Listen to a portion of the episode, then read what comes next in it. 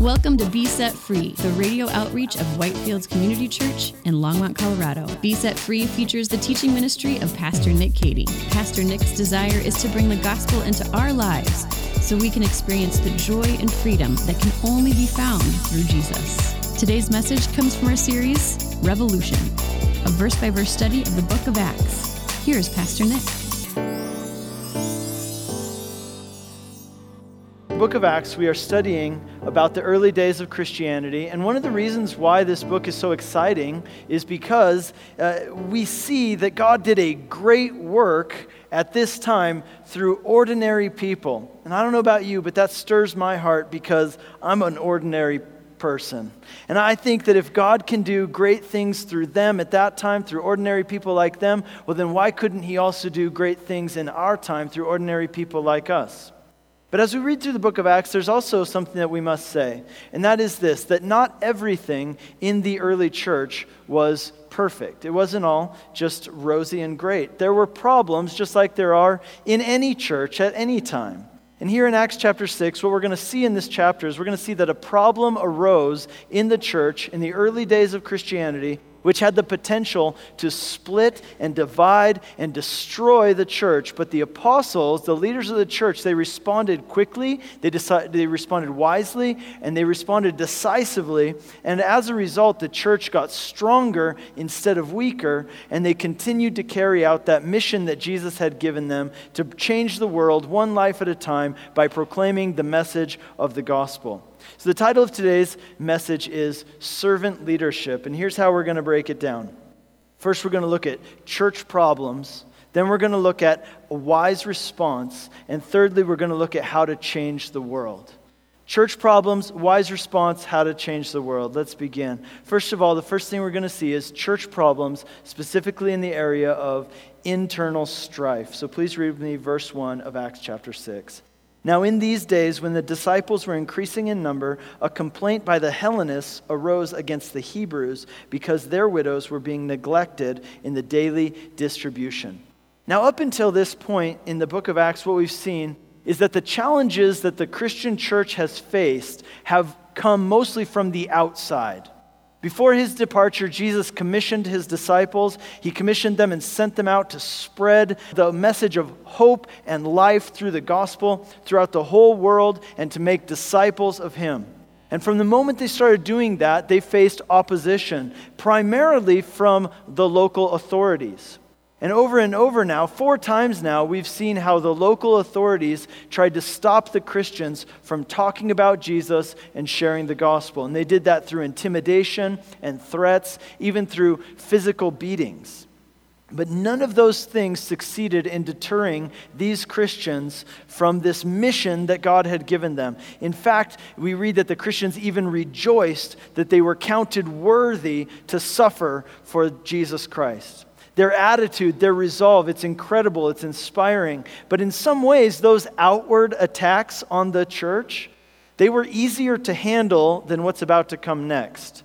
You see, because outward attacks, when you are a group of people and you're attacked from the outside by some outward entity, it often has the effect of strengthening the group, bolstering your resolve. You see, when people attack from the outside, it often causes people to bond together in a greater way, to double down because they're in this together, and if they suffer, they're suffering together for a great and worthy cause.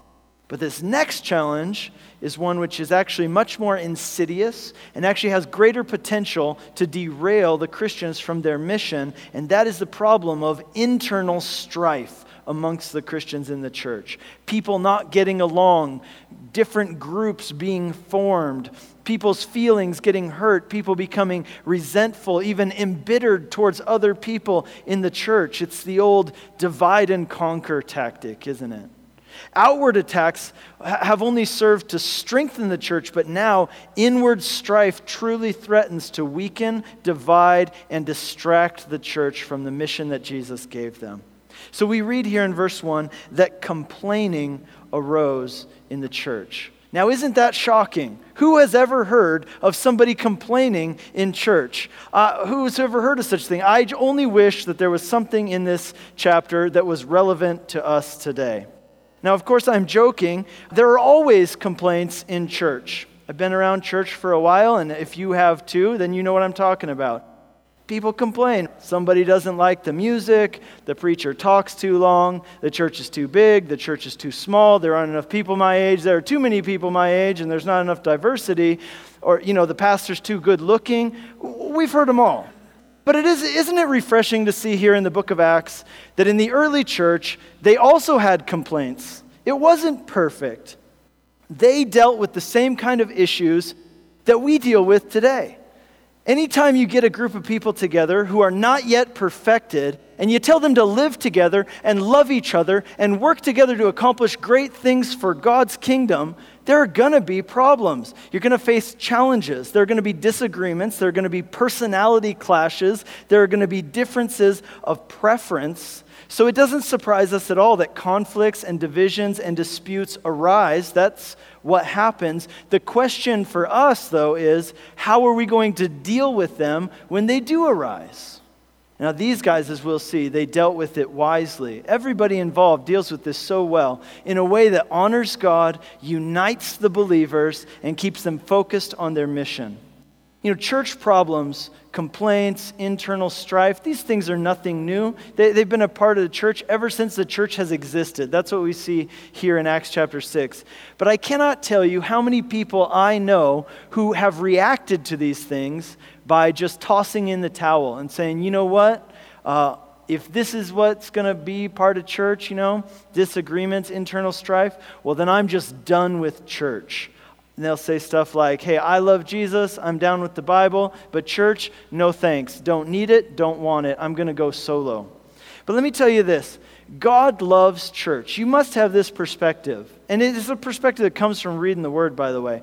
God loves church, blemishes and all. The church is called the body of Christ. Says that Jesus is the head and the church is his body, his hands and his feet in the world. And so to love Jesus is not only to embrace the head, but also to embrace the body. And let me tell you this also Jesus loves church. Jesus established the church. Jesus is committed to the church, so much so that he calls the church his bride. In other words, put it this way Jesus loves church so much, he wants to marry it. You know, you say, well, if you love it so much, why don't you marry it? Jesus says, I think I will. So in the book of Revelation, John the apostle, he had a vision of Jesus. And you know what? Where Jesus is at in that vision, when, when John sees Jesus, he's walking amongst the churches. In other words, if you want to know where Jesus likes to hang out, here's where he likes to hang out. He likes to hang out around churches, his body, his bride, the gathering of disciples of Jesus in congregations, in communities that study together and serve together and worship together. You know, whenever I hear people talking down about church or minimizing the significance or importance or, or wonderfulness even of church, I have to say to those people, I'm pretty sure that Jesus does not share your sentiments. Uh, you know, that's his body you're talking about. That's his bride. Now, I have a bride, I have a wife, and I'll tell you this she has some blemishes, and I know about them, but I'll tell you this also I do love her, and I do not take kindly to it when other people talk negatively about her. And I believe that Jesus feels the same way about his bride. Jesus seems to think that church is pretty great. Jesus seems to think church is pretty important. In fact, Jesus loves church. And think about this in the big picture of the book of Acts. What's this the story of? Jesus establishes the church. Then Jesus grows the church. Then he speaks to the church and tells them to send out missionaries to do what? To go and preach the gospel and to start more churches. You see, uh, it's pretty clear that Jesus is really into church. And therefore, to have the heart of Jesus is to love and be committed to his body, which is the church. Clearly, church is not something that Jesus is just kind of indifferent about, that he could take it or leave it. Rather, it's something that he is absolutely passionate about. And I'll tell you this me personally, I believe in church. I didn't grow up going to church. When I became a Christian, I started going to church, and I found it to be the most wonderful thing in the world. And I, I, tell you this I love church. I believe in church, and I think that you should too, because this is something that Jesus loves and Jesus cares about and something he believes in. The New Testament knows nothing nothing of Lone Ranger Christians who reject the church. Jesus is the one who set the whole system up, and he did it for a reason. You know, I spent a good chunk of my life as a missionary, and it was my conviction and the, and the conviction of the organization that I worked with. You know, we were a church planting mission. And, and the mission work, uh, our conviction was that mission work and evangelism are incomplete unless they are connected to a local church. Because the church is the entity that God has created for believers to grow, for them to be equipped, for them to worship together, and for them to work together for God's mission. That's why when we do missions here at Whitefields, you'll notice that we always do missions in conjunction with local churches. We want to support them, we want to strengthen them. We who have resources want to share our resources with other parts of the body who have less resources. And when we do evangelism, we always want to plug those people into good local churches where they can grow and be disciples of Jesus. With my children, my hope and, and my desire is that my children would grow up to love Jesus and to love his church. That they would view church as a wonderful place where people love each other and they forgive each other and they work through things as a family and they worship Jesus together and they attempt to do great things for God together.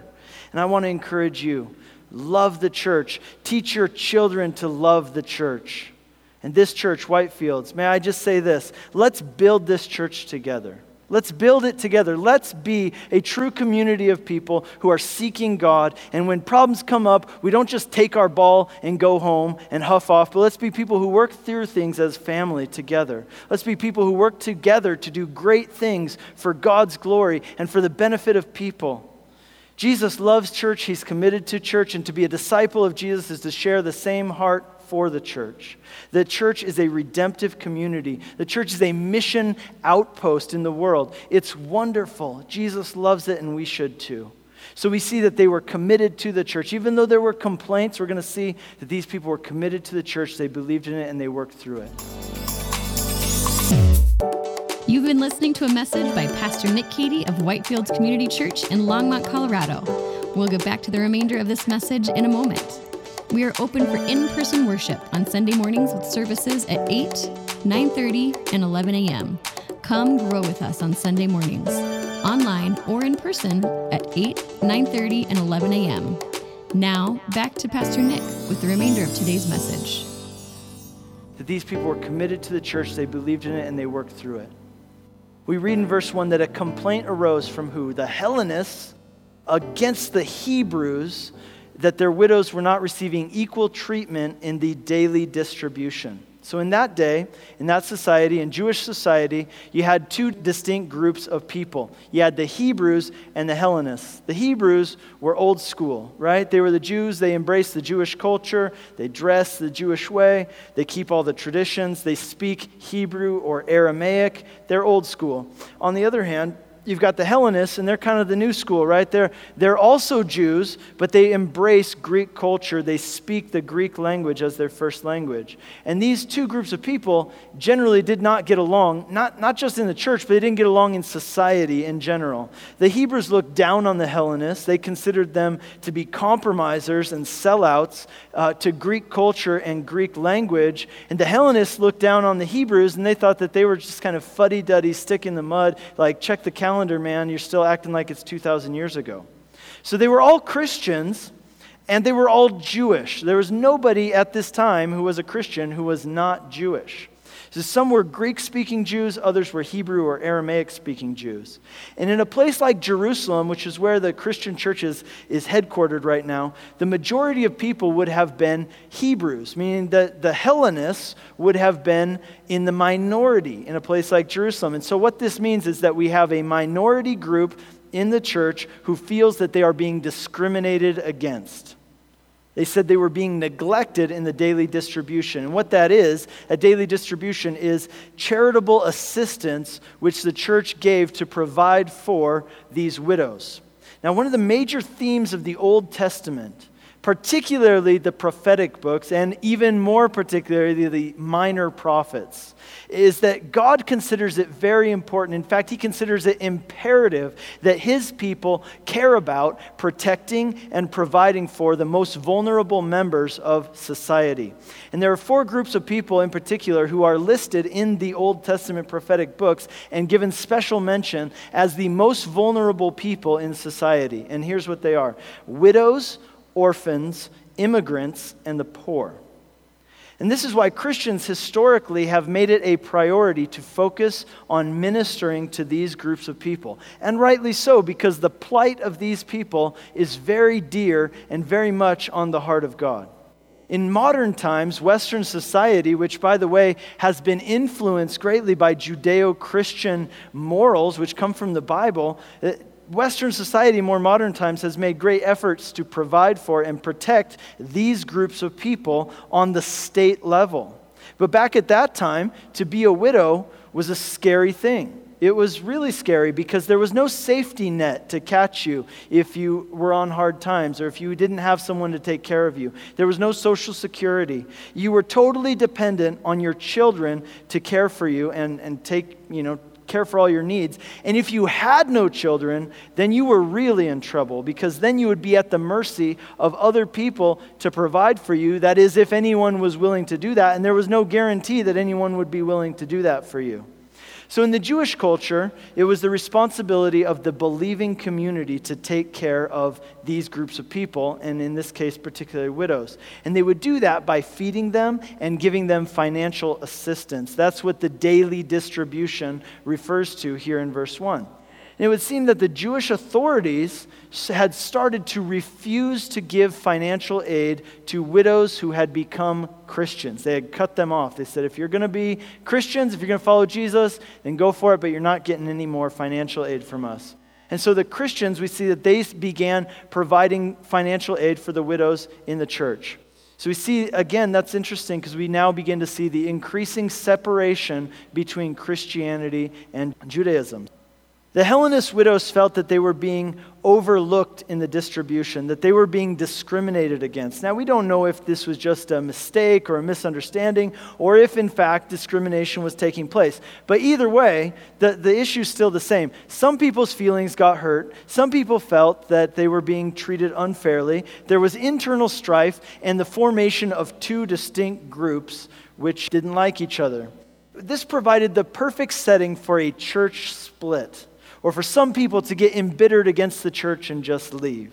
All of which would have weakened the church and distracted them from their calling and their mission. But take a look at the wise response from the apostles. This brings us to our next point a wise response, priorities, and discipleship. Let's read from verse 2. The twelve summoned the full number of the disciples and said, It is not right that we should give up preaching the word of God to serve tables. Therefore, brothers, pick out from among you seven men of good repute, full of the Spirit and of wisdom, whom we will appoint to this duty. But we will devote ourselves to prayer and to the ministry of the word. So here's, what the, here's how the apostles dealt with this problem. They gathered the church together and they addressed the problem openly. There was a lot of good communication going on. And they explained to the people, they said, okay, we see that this is a legitimate issue, but here's the deal it would not be right for us to neglect our calling as apostles to prayer and the teaching of the word in order to administer to the practical needs of these widows. Now, let me say this some people look at this and there's a question, right? Now, was this a good thing for them to say, or was this a bad thing? Some people look at it and they say, well, this response of the apostles is totally wrong. Because, hey, why can't they just serve some tables? Like, why can't they just feed some poor old ladies? What are they supposed to do? Just sit in their ivory tower all day long, reading the Bible and praying all day? Do these guys think that they're too good for this? They're too important to get to soil their hands with this kind of lowly work of serving old women food? Why can't they just do it? I don't personally take that approach. I don't think that that's the issue here. Rather, here's what I think I think this is an issue of priorities. The apostles had been given a calling, they had a particular role to play in the body. And in order to do that well, they needed to devote significant time to studying and praying and preparing. And I know a lot of pastors, you know, and uh, I've seen pastors who are everywhere on this spectrum. I've seen pastors who do everything in their church. Sometimes, in addition to doing everything at the church, they also work a part time job and they just do everything, right? Like if you call the church on the phone, the pastor answers the phone. Pastor manages the website, the pastor sets up the church, sometimes the pastor leads worship. Sometimes that's done out of necessity. But as a general rule, I think that the apostles were showing a lot of wisdom here by recognizing and protecting their priorities. Why take away from their calling to lead and study and pray and teach when there are other people who could easily step in and do these administrative, practical tasks? Why should the apostles be expected to do everything in the church? Yet, I would say this on the other hand, I agree that there's something wrong with a pastor who thinks that certain tasks are beneath him. You could put it this way there's something wrong if a system is set up so that the pastor has to serve tables, but there's also something wrong if the pastor considers himself above serving tables. Now, when we talk about serving tables, it's also important that I mention that we're probably not talking about only, you know, just being basically a waiter and setting the food in front of people, picking it up, cleaning the dishes, wiping the tables down. There was probably a lot more involved in this. It probably included handling the money that would go towards this program. It, it probably included making schedules, getting stuff done, you know, managing volunteers. There was significant administrative and practical duties involved here. Now, it's significant in verse 4 that we read that the apostles dedicated themselves to prayer and to the ministry of the word. It was, in other words, something that they worked very hard at doing. It was work, and they worked at it hard. In order to do it well, they wanted to be fully dedicated to it. So, this wasn't them just trying to slough off this kind of lowly work, but this was them saying, Look, we are wanting to dedicate our time completely to doing a good job at our calling. Not only did the apostles wisely choose to recognize and protect their priorities, but they also saw this as a wonderful opportunity, an opportunity for discipleship. They said, Surely there must be some people in the church who are godly and who are gifted, and this might be just the perfect opportunity for those people to step up and get involved in serving in the church in a greater capacity. The apostles responded to the problem wisely and lovingly. I love the fact that they invited the people who felt they had been wronged to be part of the solution. Think about what they didn't do. They didn't say, hey, if you're complaining, then there's the door. Don't let it hit you on the way out. If you don't like it, then get lost. You know, and you might laugh at that, but I was talking to someone just over the past couple weeks, and they were talking about people in their church who are, you know, that have complaints, and that was their response. Hey, if you don't like it, go away. Now, I don't think that that's the most loving response because in here, in this instance, they actually listened to their complaints and they considered is this a legitimate complaint or not? And in this particular case, they found that, that, that it was actually a legitimate need that was being uh, arisen. And they worked together with these people to come to a solution that would be good for everybody. I think that's great. Another thing they didn't do is they didn't say, well, let's just create two churches, right? We'll have the first apostolic church of the Hellenists and the first apostolic church of the Hebrews. You guys can do your thing, you guys do your thing, and we'll all be good. No, they didn't do that. They wanted to be unified. The another thing they didn't say is they didn't say, well, let's just create a committee and we can just discuss it to death until we all hate it. Instead, what they said was, This is a great opportunity for us to bring more people into leadership. We've identified an unmet need, and rather than having us uh, stretch ourselves even more than we already are, this is a great opportunity to get people involved in God's work. There might be some people out there who have great character and great potential to lead, and this might be just the opportunity for us to train them and raise them up to be leaders. And so the apostles saw this as a great opportunity for discipleship, to bring more people into the work of ministry in the church, and to give more people the privilege of serving God, because that's exactly what it is. Go on to now our third and final point, and that is this how to change the world, service and faithfulness. How to change the world. Verse 5 What they said pleased the whole gathering, and they chose Stephen a man full of faith and of the Holy Spirit, and Philip and Prochorus, and Nicanor and Timon, and Parmenas and Nicholas, a proselyte of Antioch. These they set before the apostles, and they prayed and laid their hands upon them. Now, these men are interesting. If you look at the men who are listed here, the seven, several of them went on to become pastors and missionaries and evangelists in their own right. Stephen, we read, was a man full of faith and full of the Holy Spirit. You've been listening to Be Set Free, the radio outreach of Whitefields Community Church in Longmont, Colorado. We have three in-person services on Sunday mornings at 8, 9.30, and 11 a.m. And our 9.30 and 11 services are live streamed on our website for those who would like to worship with us online. We are located just east of County Line Road and Highway 119 at 2950 Colorful Avenue in Longmont. For more information or to hear other messages from Pastor Nick, Visit us online at whitefieldschurch.com. Be Set Free is a listener supported program. If you have been blessed by this message and would like to support this ministry, you can send a donation via check to 2950 Colorful Avenue, Longmont, Colorado 80504, or donate online at besetfreeradio.com.